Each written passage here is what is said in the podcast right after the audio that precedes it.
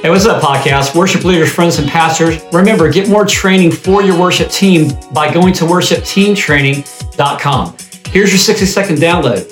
Do you know the roles of your band and their importance? Drums, it's not about rhythm, it's about keeping time and the inner pulse. Bass, did you know they follow the vocal melody?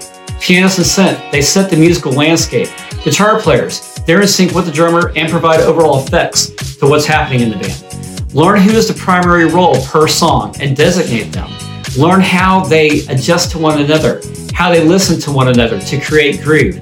Also, help them understand patience to musically stay out of the way.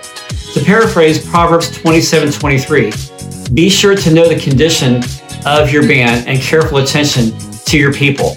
Check out the full length Monday podcast wherever you get your podcasts. Live it, love it, love you. Bye.